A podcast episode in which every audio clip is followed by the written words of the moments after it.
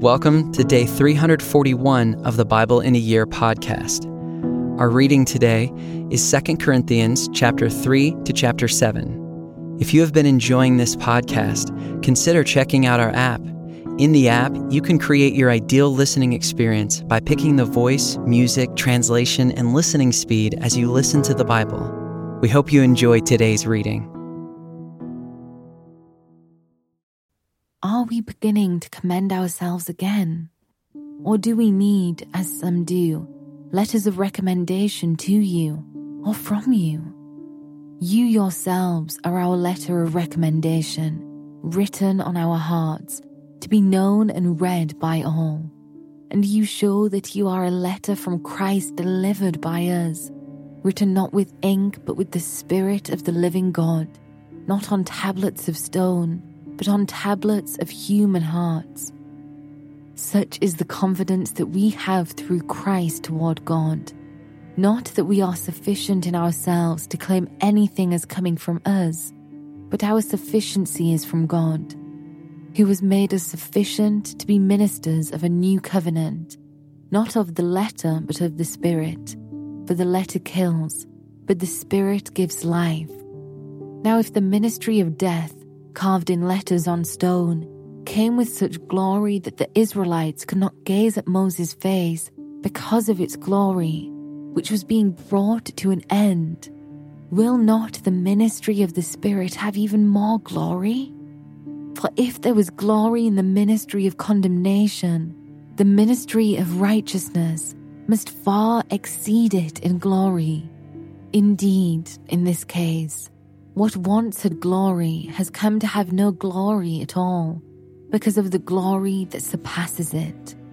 For if what was being brought to an end came with glory, much more will what is permanent have glory. Since we have such a hope, we are very bold, not like Moses, who would put a veil over his face so that the Israelites might not gaze at the outcome of what was being brought to an end but their minds were hardened. For to this day, when they read the Old Covenant, that same veil remains unlifted, because only through Christ is it taken away. Yes, to this day, whenever Moses is read, a veil lies over their hearts. But when one turns to the Lord, the veil is removed. Now the Lord is the Spirit, and where the Spirit of the Lord is, there is freedom, and we all, with unveiled face, beholding the glory of the Lord, are being transformed into the same image from one degree of glory to another. For this comes from the Lord who is the Spirit. Therefore, having this ministry by the mercy of God, we do not lose heart, but we have renounced disgraceful, underhanded ways we refuse to practice cunning or to tamper with God's word, but by the open statement of the truth, we would commend ourselves to everyone's conscience in the sight of God. And even if our gospel is veiled, it is veiled to those who are perishing. In their case, the God of this world has blinded the minds of the unbelievers to keep them from seeing the light of the gospel, of the glory of Christ, who is the image of God. For what we proclaim is not ourselves, but Jesus Christ as Lord, with ourselves as your servants for Jesus' sake. For God, who said, Let light shine out of darkness, has shone in our hearts to give the light of the knowledge of the glory of God in the face of Jesus Christ. But we have this treasure in jars of clay to show that the surpassing power belongs to God and not to us. We are afflicted in every way, but not crushed, perplexed, but not driven to despair, persecuted, but not forsaken, struck down, but not destroyed, always carrying in the body the death of Jesus, so that the life of Jesus may also be manifested in our bodies. For we who live are always being given over to death for Jesus' sake, so that the life of Jesus also may be manifested in our mortal flesh. So death is at work in us, but life in you. Since we have the same spirit of faith, according to what has been written, I believed, and so I spoke. We also believe, and so we also speak, knowing that he who raised the Lord Jesus will raise us also with Jesus and bring us with you into his presence. For it is all for your sake, so that as grace extends to more and more people, it may increase thanksgiving to the glory of God. So we do not lose heart. Though our outer self is wasting away, our inner self is being renewed day by day. For this light, momentary affliction is preparing for us an eternal weight of glory beyond all comparison as we look not to the things that are seen, but to the things that are unseen. For the things that are seen are transient, but the things that are unseen are eternal. For we know that if the tent that is our earthly home is destroyed, we have a building from God, a house not made with hands, eternal in the heavens. For in this tent we groan, longing to put on our heavenly dwelling, if indeed by putting it on, we may not be found naked. For while we are still in this tent, we groan, being burdened, not that we would be unclothed, but that we would be further clothed, so that what is mortal may be swallowed up by life. He who has prepared us for this very thing is God, who has given us the Spirit as a guarantee. So we are always of good courage. We know that while we are at home in the body, we are away from the Lord. For we walk by faith, not by sight. Yes, we are of good courage, and we would rather be away from the body and at home with the Lord. So whether we are at home or away, we make it our aim to please Him. For we must all appear before the judgment seat of Christ, so that each one may receive what is due for what he has done in the body, whether good or evil. Therefore, knowing the fear of the Lord, we persuade others. But what we are is known to God, and I hope it is known also to your conscience. We are not commending ourselves to you again, but giving you cause to boast about us, so that you may be able to answer those who boast about outward appearance and not about what is in the heart. For if we are beside ourselves, it is for God. If we are in our right mind, it is for you. For the love of Christ controls us, because we have concluded this that one has died for all, therefore all have died. And he died for all, that those who live might no longer live for themselves, but for him who for their sake died and was raised. From now on, therefore, we regard no one according to the flesh, even though we once regarded Christ according to the flesh.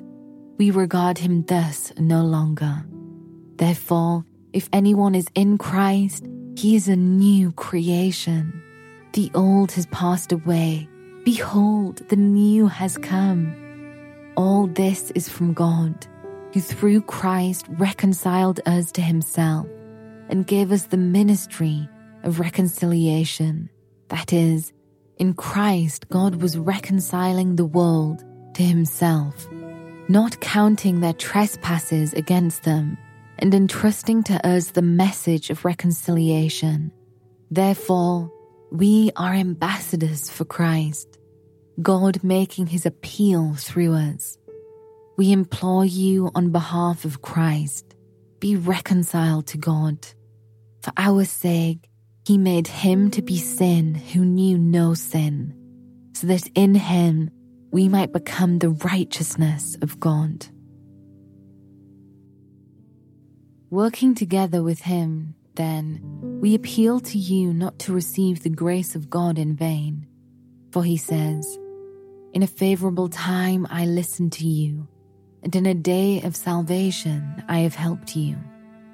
Behold, now is the favorable time. Behold, now is the day of salvation.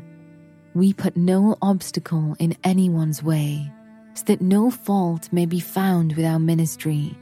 But as servants of God, we commend ourselves in every way, by great endurance in afflictions, hardships, calamities, beatings, imprisonments, riots, labors, sleepless nights, hunger, by purity, knowledge, patience, kindness, the Holy Spirit, genuine love, by truthful speech and the power of God.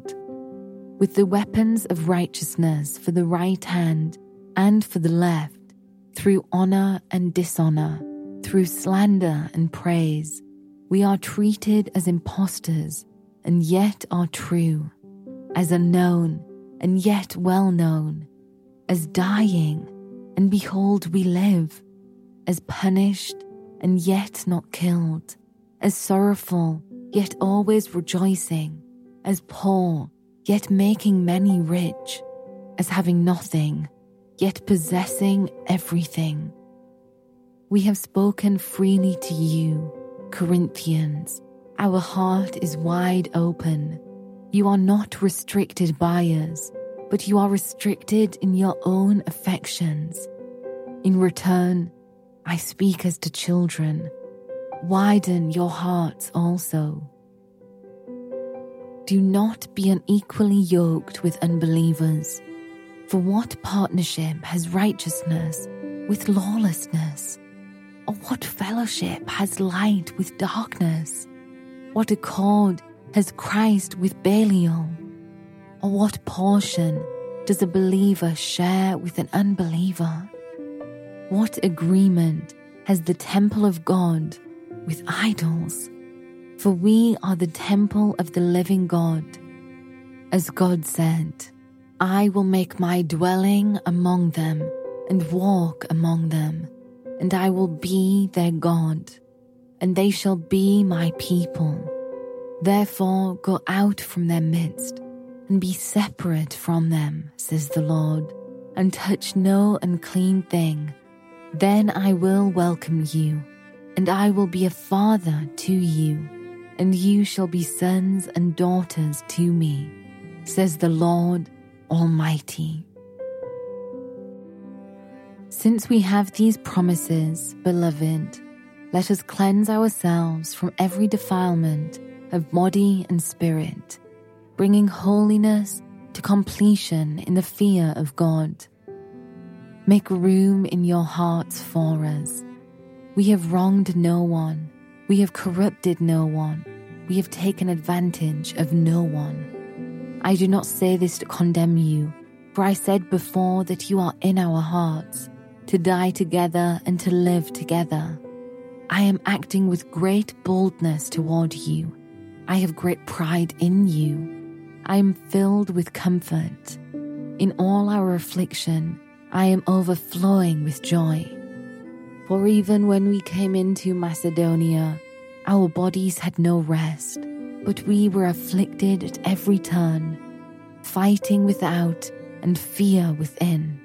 But God, who comforts the downcast, comforted us by the coming of Titus, and not only by his coming, but also by the comfort with which he was comforted by you, as he told us of your longing, your mourning, your zeal for me, so that I rejoiced still more. For even if I made you grieve with my letter, I do not regret it, though I did regret it, for I see that that letter grieved you though only for a while. As it is, I rejoice, not because you are grieved, but because you were grieved into repenting. For you felt a godly grief, so that you suffered no loss through us. For godly grief produces a repentance that leads to salvation without regret, whereas worldly grief produces death. For see what earnestness this godly grief has produced in you. but also what eagerness to clear yourselves, what indignation, what fear, what longing, what zeal, what punishment. At every point, you have proved yourselves innocent in the matter. So, although I wrote to you, it was not for the sake of the one who did the wrong, nor for the sake of the one who suffered the wrong, but in order that your earnestness for us might be revealed to you in the sight of God. Therefore, we are comforted. And besides our own comfort, we rejoiced still more at the joy of Titus, because his spirit has been refreshed by you all. For whatever boasts I made to him about you, I was not put to shame. But just as everything we said to you was true, so also our boasting before Titus has proved true. And his affection for you is even greater, as he remembers the obedience of you all, how you received him with fear and trembling. I rejoice because I have complete confidence in you.